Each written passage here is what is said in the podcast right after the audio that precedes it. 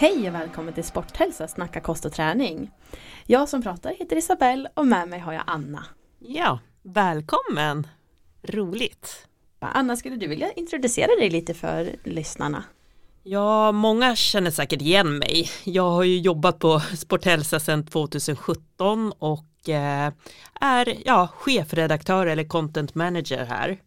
Och eh, även personlig tränare sedan eh, år 2000. Eh, så det är ju några år nu. Och så har jag ju bloggat sedan 2009 eh, och ja, är aktiv i sociala medier och sådär. Så att eh, ja, det är du som är nya stjärnan här. Ja men precis, ja men det är kanske inte så många av eh, lyssnarna som känner igen mig. Och Isabelle Kristiansson heter jag. Jag har alltid älskat träning och bakning. Och och eh, matlagning och så. Och delade in mig på att eh, studera till näringsfysiolog som jag gjorde på Karolinska institutet. Då. 2018 var jag klar med studierna och sen fortsatte jag med personlig tränare och skriva böcker på området och vidare inom plugga inom idrottsnutrition och så. Så att allt inom kost och träning och allt från hur det drabbar en vanlig motionär upp till elitnivå tycker jag är väldigt intressant att eh, studera och kika på. Mm, verkligen. Och sen lite så vad jag håller på med det är väl eh, allt inom träning också. Det har varit väldigt mm. mycket olika inom åren. Ehm, cykla Vätternrundan har jag gjort några gånger och eh, allt det började med var lite på en chans att min brorsa pratade om det på nyår. Bara, ska, vi inte, ska vi inte cykla? Mm. och, det, och, och, så blev det. Så att eh, 30 mil på, på cykel har jag gjort. Eh, mm, där kan jag ju flika in med att jag också gjort eh, en svensk klassiker och då ingick ju den där Vätternrundan. Så att, eh, mm. Vilket år var det du körde den då? Eh, 2013, ah, så det är några år sedan. Och aldrig mer kan jag säga. Men nu har jag bockat av den och det känns som en sån här ja, ja, men... milstolpe som jag ville ha med Ja men det förstår jag. jag någonstans siktar jag efter en svensk klassiker också. Mm. I alla fall när man har gjort cykeln då känns det som att ja, det andra det, kan, det borde man kunna klara sig igenom. Mm, mm. Ja men jag håller med. Den var ju tuffast. Mm. Tycker jag. Ja.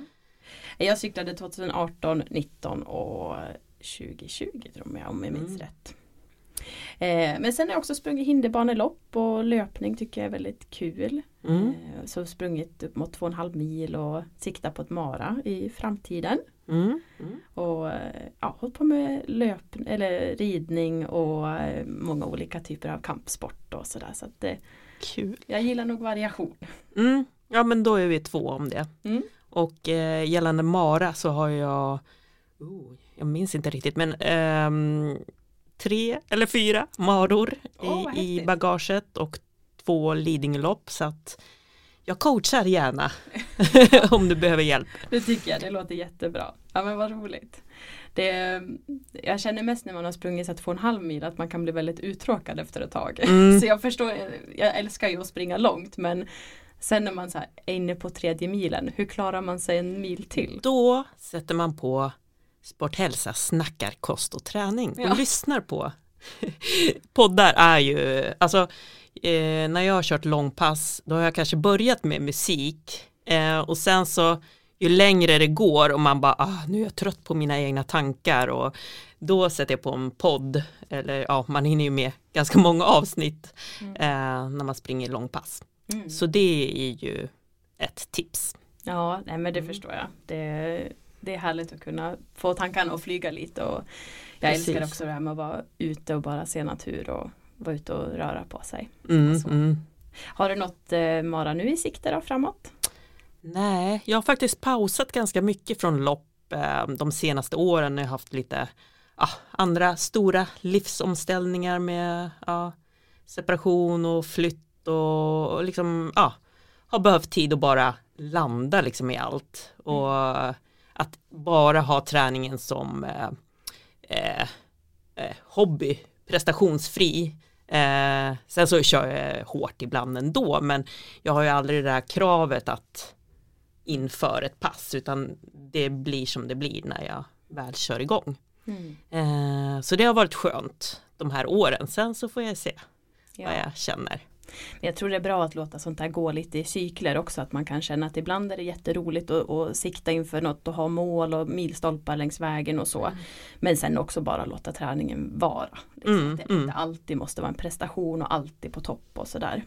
Nej, Precis. Jag fick själv eh, mitt första barn för två år sedan. Mm. Och eh, då var det också en sån här, man har tränat på och bara tagit kroppen för givet så länge. Mm. Och så sen eh, eh, graviditet och den påfrestningen och sen återhämtningen efter det och kunna ta sig tillbaka igen lite så med vart, vart har jag min kropp och vart känner jag mig själv och, och det mm. har ju mm. också varit en resa. Att ja. eh, hitta hitta sig själv lite som med balans tyckte jag påverkades mycket och, mm. och sen med löpningen också att det skulle återhämta sig så att jag orkar springa. Men eh, mm. nu två år senare är jag väldigt, väldigt glad och stolt över att kunna springa långt igen i alla fall. Ja, härligt. Ja, jag har ju gjort den där resan också eh, tre gånger ja. med graviditeter och det går ju liksom aldrig att jämföra heller från en gång till en annan, alltså eller en kropp till en annan och det är det som är så spännande just kring graviditeter. Mm. Och ja men lite jobbigt just därför för att det går ju inte att ge ett exakt råd som passar alla liksom. Mm. Alla återhämtar sig på olika sätt och har olika livssituationer och sådär. Men eh, mm, tillbaka kommer man.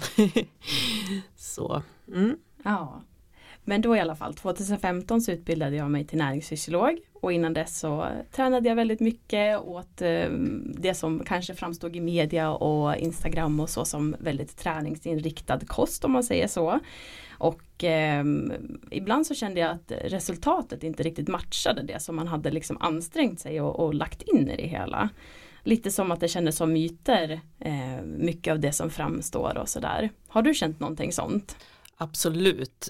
Det är ju alla vill ju liksom ha sin plats i, i rampljuset och eh, även ja, det är ju mycket företag som ligger bakom och vill marknadsföra sina produkter och så vidare och eh, det är trender liksom i eh, hur man ska träna och hur man ska äta och eh, ja, böcker skrivs i ämnet och så vidare.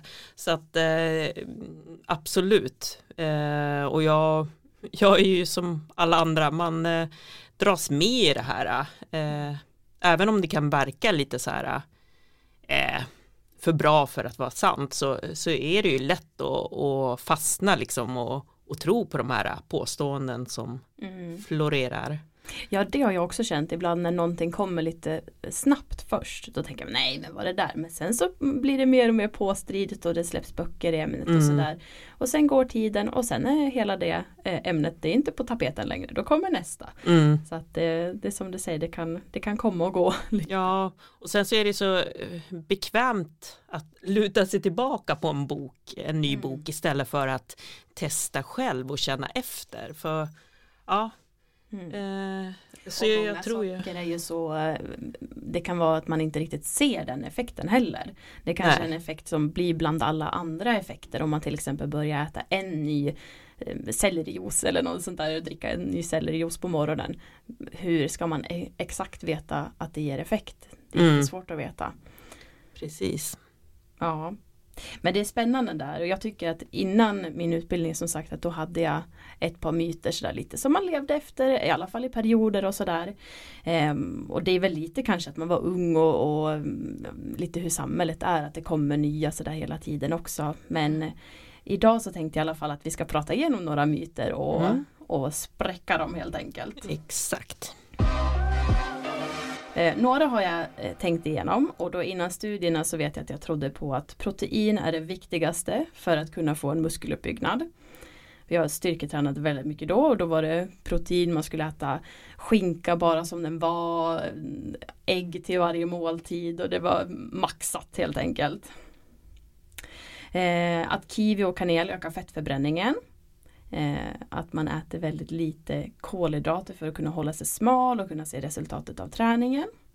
Och eh, en sista var också att, jag, att socker och sötsaker kände jag att det spelade sån stor roll för uh, resultaten. Om man inte fick som resultat då känns det, ah, men det är den där bullen som jag åt för mm. en vecka sedan. Eller sånt där. Mm. Men, eh, men sen med studierna så känner jag att många av de här eh, kanske inte riktigt är som man tror.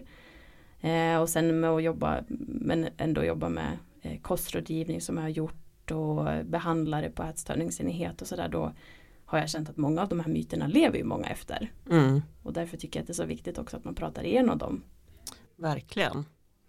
Jag känner ju igen alla de där myterna också. Ja. Och det är liksom, ja, det är som sagt lätt att fastna för det. Och Och det är ju någonstans om, om någonting upprepas tillräckligt många gånger då blir det ju Mm. nästan en sanning bara Exakt. därför.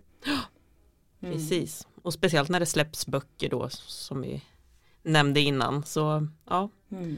lätt att tro att det är eh, eh, ja, den rätta vägen för alla. Mm. Ja men precis. Okej, men myt nummer ett då. Det går inte att styrketräna och bygga muskler om man konditionstränar. Är det någonting som du har hört? Det har jag hört men eh, av egen er- erfarenhet sett att det går visst. Men eh, ja, hur funkar det? Ja, ja men precis. Eh, det går och man kan ju alltid säga att det beror ju på också. Mm, Om man, styrketräning är ju en nedbrytande process. Men sen med rätt mat och vila efteråt då bygger vi ju upp oss starkare. Och det är ju målet då. Konditionsträning är ju också en sån här tillfälligt nedbrytande eh, process. Men sen också med vila och mat bygga upp och stärka och förbättra konditionen. Och då om man tittar på en person som tränar väldigt mycket. Då kan alltså upp mot 10 pass per vecka eller 5-10 jättetunga pass per vecka. Då kan det ju vara att den här tiden mellan träningspassen och maten att det blir liksom för lite återhämtning och för lite byggstenar i kroppen för att Mm. kunna bygga upp oss. Så det kan ju vara en effekt att man, man tränar så hårt och man kör på med sin styrketräning och sin konditionsträning och ändå så känner man gud jag får inte de här resultaten. Och då mm, kan det vara att man nöter ner sig själv lite för mycket. mm, Jag vet många som till exempel är gruppträningsinstruktörer som kör väldigt många pass per vecka. Ehm, och ganska mycket lågintensivt men sen kör de sin träning också som kanske blir jättehård och sen kör de vidare med den här vardagsmotionen och är väldigt väldigt aktiva. mm, Men sen så följer man ändå kanske många hälsotrender inom kostvärlden eller man äter bara så att man är mätt och sådär. Man tänker inte så mycket på det. Då blir det liksom lite för lite ofta för Mm. att klara av och bygga upp sig själv. Och så. ja precis. Och det är då, ja, det inte ger någon effekt. Alltså då eh, Mm. kanske man tänker då att det är den här kombinationen som är boven. Ja men precis, att kroppen hinner inte riktigt vila eh, eller få i sig det som den behöver helt enkelt. Mm, Eh, och, men då om man tränar väldigt mycket i alla fall, då om man vill ha ett råd här hur man kan ändå bygga upp sig själv starkare, det är lite att separera träningspassen. Så Mm. att man ändå försöker då, om det är styrketräning som är målet, då försöker man lägga den vid ett tillfälle och eh, konditionsträningen vid ett annat. mm, Sen kan det ju vara så att man kanske tidsmässigt i vardagspusslet och allt vad det är inte riktigt hinner prioritera saker si och så.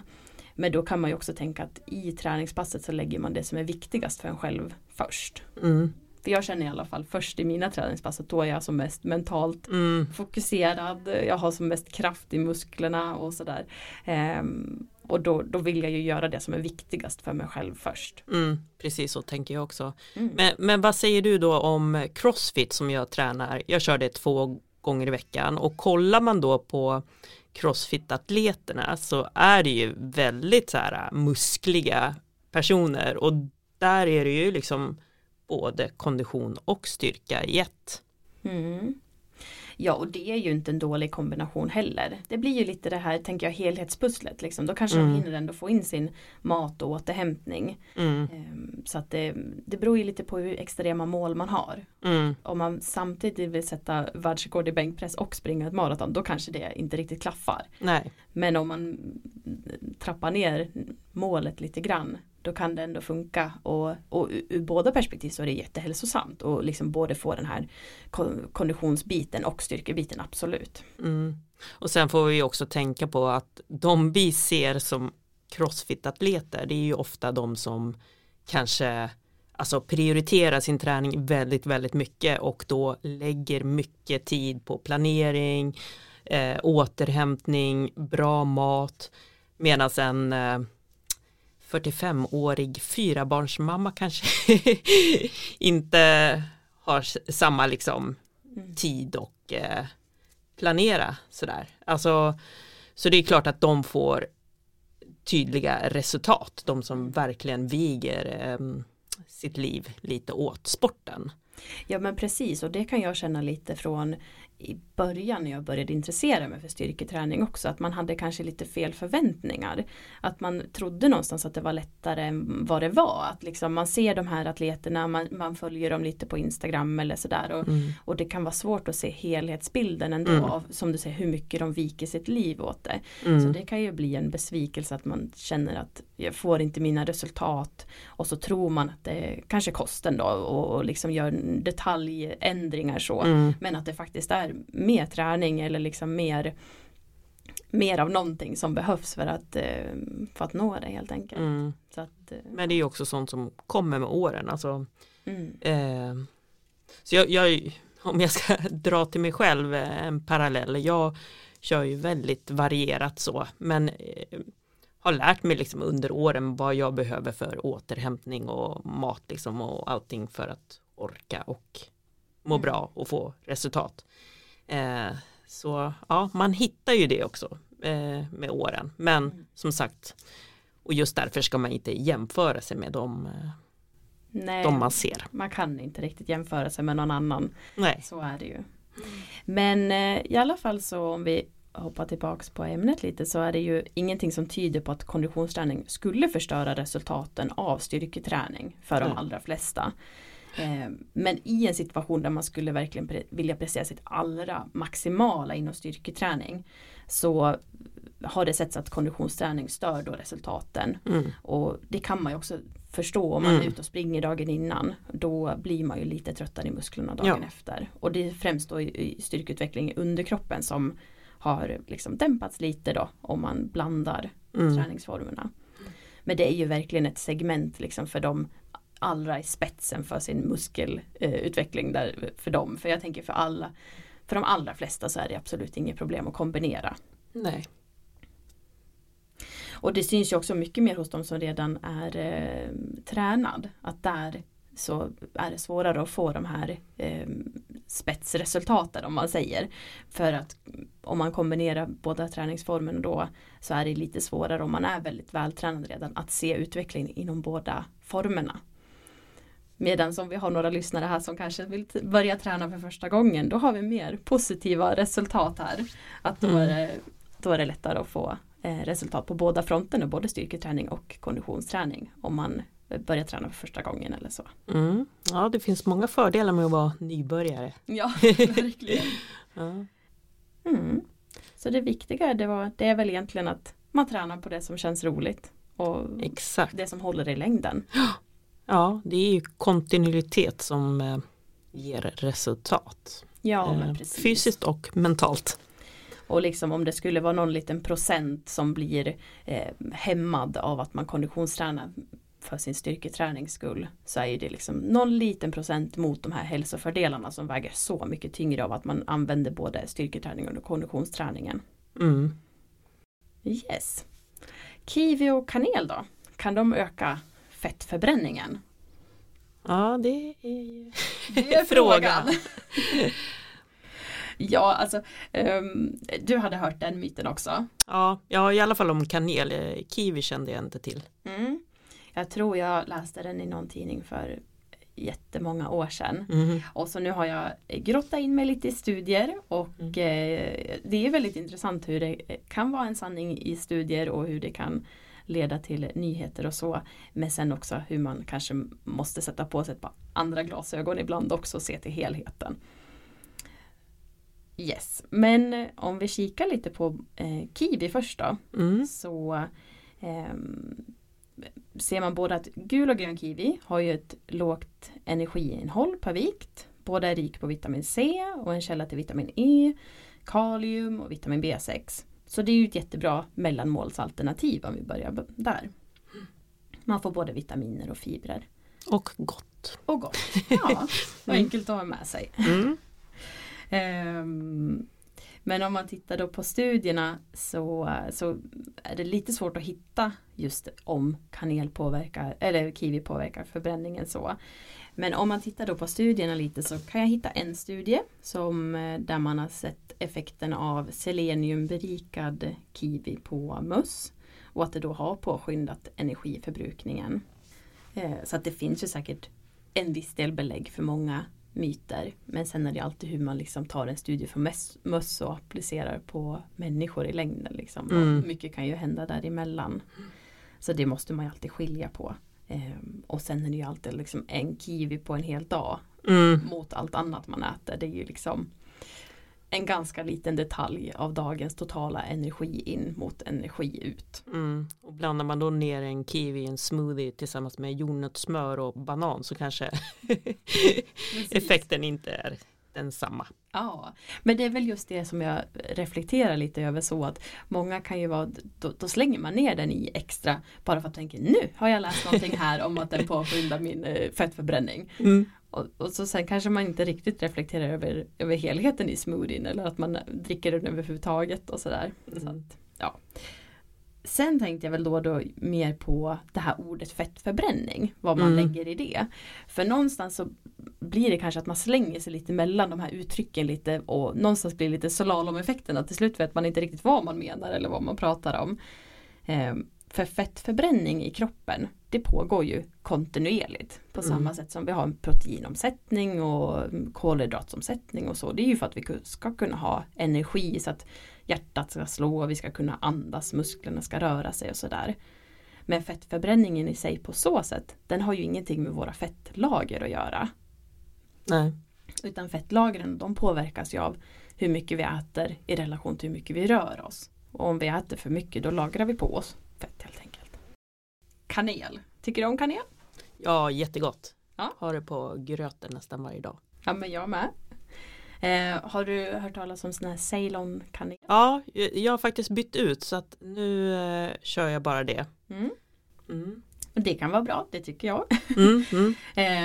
eh, kanel kommer ju från barken på ett kanelträd mm. och eh, kumarin tror jag man uttalar det, är mm. ett ämne som finns naturligt i kanel.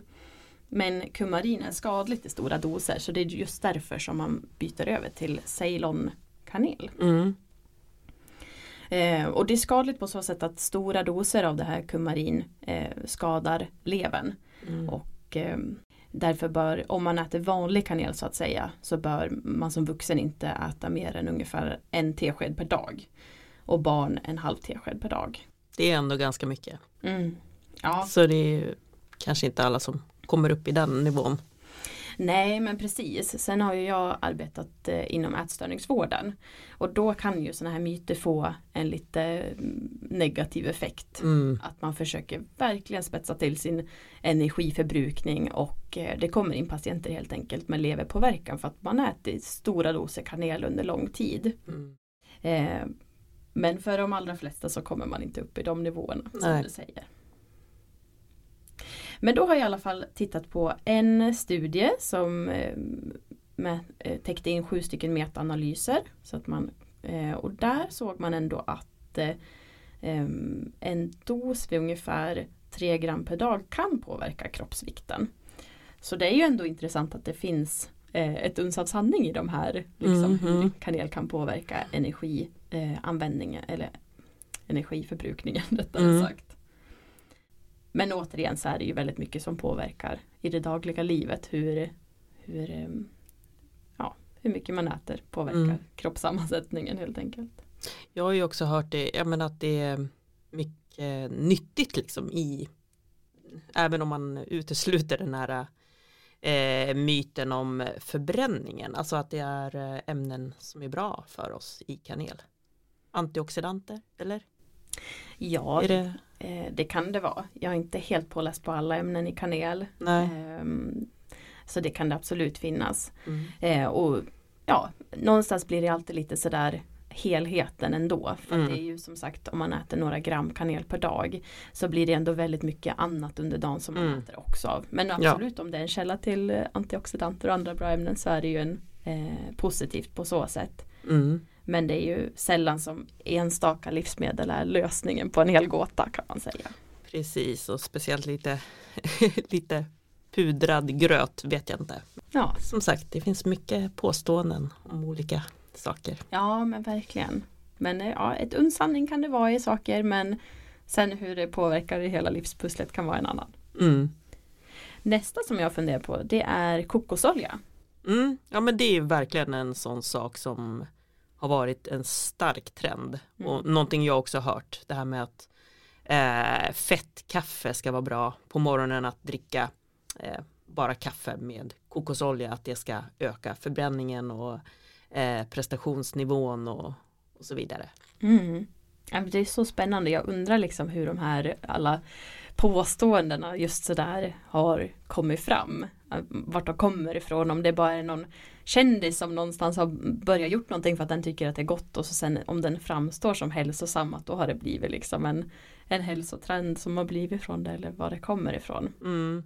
Men det, det måste ju ändå finnas någonting. Jag, jag tänker ju liksom att hjärnan eh, behöver fett för att funka optimalt och koffeinet i kaffet liksom också Mm. har jag ju hört att det finns belägg liksom för att eh, mentala usch, att man blir piggare liksom och eh, mentalt skärpt. Eh, så att det kanske finns en uns sanning i den här kombinationen liksom att det kickar igång eh, eh, hjärnan Mm. på morgonen. Ja, nej men gud, alltså absolut, det kan ju alltid vara så en teori på en synvinkel kan ju alltid stämma. Nu vet jag inte hur det är med det, men, men sen kan det vara det att det är så intressant att när man sen plockar över det ofta till så här viktminskning då, Mm. att då ska det liksom appliceras på samma sätt fast i ett annat forum. Och, och, och det är ofta där det liksom går lite krock när det gäller de här myterna. Då, då tar man någonting som kanske ändå funkar i vissa fall och bara sätter in i något annat eh, Mm. komplex. Mm. Men eh, ja, att det skulle vara det bästa att dricka på morgonen så dels så har jag svårt att, att svälja att jag skulle dricka eh, med kokosolja i kaffet. Jag kan erkänna att jag har ju gjort det. Ja. och eh, jag tycker det är, alltså det är gott liksom. Eh, men mm, du som har eh, utbildning inom det, vad, vad är det liksom? Alltså, eh, vad, Ja, nej vad men, säger forskningen? ja, alltså kokosolja generellt innehåller ju mer än 90% mättade fetter. Och Mm. mättade fetter är ju något som inte är så bra för våra kärl och hjärt och kärlhälsan och ökar risken för hjärt och kärlsjukdom. Så att jämfört med att välja någon olja eller matfetter med fleromättade fetter så är det ju bättre att välja då med fleromättade fetter. Så rapsolja till exempel, det innehåller ju även omega-3 fetter som är jätteviktiga för kroppen att få i sig. Som vi inte kan tillverka själv. Och eh, så att jag, jag skulle definitivt ha valt, valt rapsolja eller olivolja istället i så fall i mitt Mm. kaffe. Men det låter ännu värre smakmässigt. Ja, faktiskt, usch. Ja, men raps och olivolja går utmärkt att steka i och använda i mycket bakning och sådär också. Så jag tänker att många som har vant sig lite med den här trenden av att välja eh, kokosolja kanske i sina chokladbollar eller liksom andra typer av moment sådär. Så skulle jag varmt rekommendera att välja rapsolja istället. Och ibland så kan det ju vara det att man kanske byter ut hälften av smör mot rapsolja eller någonting sånt Mm, där i mm. pajdeg eller liksom så för att det, då får man ändå hälsofördelarna men, men också att man kanske kompromissar lite och att man får smöret att smaka på gott också. Mm. Lite så, så att man behöver inte alltid vara, vara värst. Nej, och det finns ju till och med färdiga sådana här eh, smör, rapsolje Mm. eh, förpackningar eller eh, flaskor. Ja, Eh, som, ja, också smidiga när man ska steka och sådär. ja men precis. Så att nej, kokosoljan den, den lämnar vi kvar Den i går hyllan. bort. Är det någon myt som du har tänkt på tidigare, någonting annat? Ja men det är ju det här med, med kolhydrater. Det är ju ett hett ämne. Man vågar ju knappt nämna det i eh, sociala medier eller överhuvudtaget. Alltså att det ska eh, förstöra att man inte kan eh, gå ner i vikt och eh, eh, inte få liksom synliga muskler och bli deffad. Det är liksom boven om vi ska liksom hårdra. Mm. Eh, så hur ligger det till? Jo, och den med kolhydrater, det tycker jag är så intressant att det liksom kan bli sånt samhällsfenomen mm. som liksom fienden i samhället, mm. är kolhydraten någonstans. Mm. Och det var ju någonting jag själv också eh, drog ner på innan jag eh, pluggade. Mm. Och kände att nej, men jag tränade så hårt och kände att nu, nu ska jag få mina resultat här. Då, då är det kolhydraten som måste ge plats för proteinet på tallriken. Liksom. Mm. Och uh, nej, jag, jag håller inte med nu längre. Nej, jag nej. tycker kolhydrater är jättebra för oss. Mm. Men det beror ju självklart på eh, vilka kolhydrater man pratar om. Det är ju sånt brett eh, liksom begrepp kolhydrater. Mm. Allt från kakao, läsk, godis eh, innehåller ju kolhydrater till liksom fullkornsprodukter och eh, grövre mjölsorter och sådär. Så att det är ju, det är ju brett spektra. Mm. Mm. Och om vi är inne på det här med fettförbränning så en myt som jag hörde liksom kring kolhydrater det var ju att eh, ja, men dels så ökar det sötsuget så mm. därför tenderar man att äta mer om man äter kolhydrater och att det liksom eh, fettförbränningen stannar av om man äter kolhydrater. Mm, oj, vad intressant. ja, för då tar förbränningen av kolhydraterna över istället för av fettet. Ja. Um, Ja, alltså jag skulle nog säga att kroppen har inte riktigt en turordning som den rangordnar sina förbränningskällor av så. Utan det är ju lite om vi ska ut och springa till exempel. Mm. Då har vi ju kolhydrater är väldigt lätt för kroppen att använda som bränsle. Mm. Det är ju vårt huvudsakliga bränsle.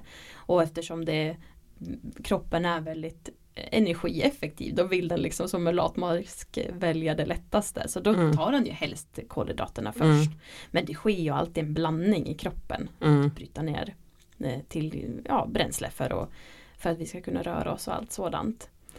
Och kolhydrater lagrar vi ju liksom, vi har lite i blodet, vi har i musklerna, vi har levern och sådär. Så, så det tar vi av eh, mycket av först. Mm. Om man tittar på någon som springer väldigt väldigt långt, så här maraton, då kan man ju se att först har vi kolhydraterna om man hårdrar det. Mm. Och sen går vi över lite mer på fettförbränningen och bryter ner dem. Mm. Men fettförbränningen har ju som vi pratade om där tidigare ingenting med liksom den total, våra fettlager att göra utan det är ju kalorier in, kalorier ut. Mm, mm. Eh, så. Men ja, nej, kolhydrater har ju kanske lite sen LCHF-rörelsen mm. Eh, fått ett väldigt oförtjänt rykte tycker jag. Och eh, det, lite det här som vi pratade om med att det skulle bli synligare muskler och sådär.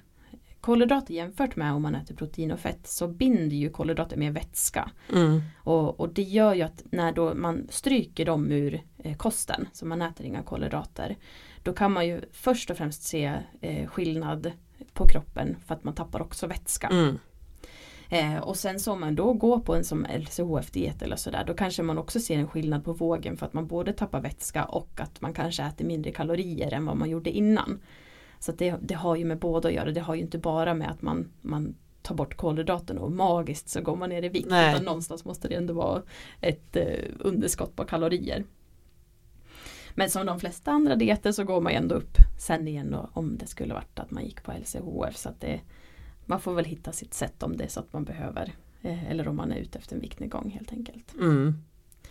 Eh, men jag skulle säga personligen i alla fall att kolhydrater har hjälpt min träning väldigt mycket. Mm. Så att jag när jag slutade bry mig om att plocka bort kolhydraterna då kände jag både att jag hade mer ork och på så sätt fick jag ju bättre träningsresultat och bättre prestationer bara av att orka. Mm, precis och sen så kan jag känna att jag, jag sover ju bättre alltså på natten och det är ju den återhämtningen som är så viktig liksom för att eh, orka prestera överhuvudtaget. Mm. Och ja, sömnen påverkar ju på så många sätt också, minskar liksom eh, sötsug och så vidare. Och ja, så det är ja, en positiv loop av att mm. äta av alla näringsämnen. Ja men precis och det, det som du sa där med sötsug också att eh, jag tror det är svårt att koppla liksom kanske ett att om man äter mer kolhydrater så blir man ännu mer sugen på sötsaker och sådär. Ofta så har det ju som du säger liksom med fler saker att göra som sömnen om man sover dåligt så ökar det eh, sug efter mat och, mm.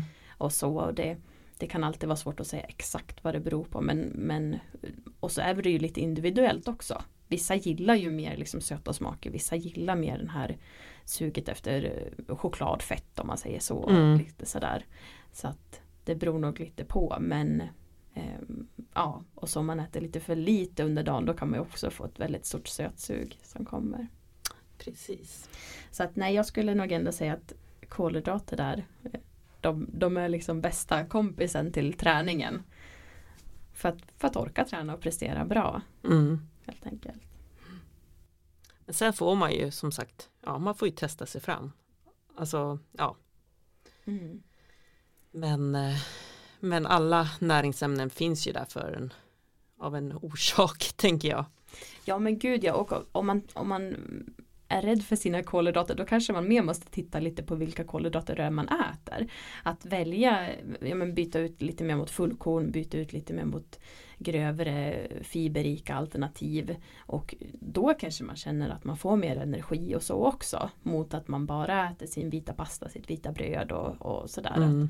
Då kanske man känner att man äter dem men inte riktigt får någon positiv effekt och sådär. Så att eh, det finns ju väldigt mycket positivt att hämta av de här lite grövre fullkornsrika alternativen. Både energimässigt till träning men också eh, med mi- vitaminer och mineraler. Och så. Precis. Återigen helheten. Ja, och man behöver inte heller utesluta alla de ljusa kolhydraterna helt och hållet. De är jättegoda och jättebra för oss i olika syften också. Precis. Mindful eating. Och socialt, alltså ofta också. Mm. Absolut.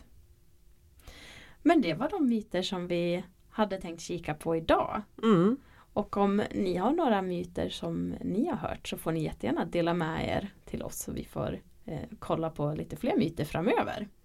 Precis. Eh, alla frågor är ju välkomna in så skriv i eh, Sporthälsas eh, kommentarsfält på Instagram eller på Facebook eller hos mig eh, annajonasson.se på Instagram och hos dig. Mm, Isabelle heter jag och min Instagram är bellyblonkan. Och eh, vi får tacka så mycket för att ni har lyssnat. Ja, Ha det bra, tack och hej! ha det så fint, hej då!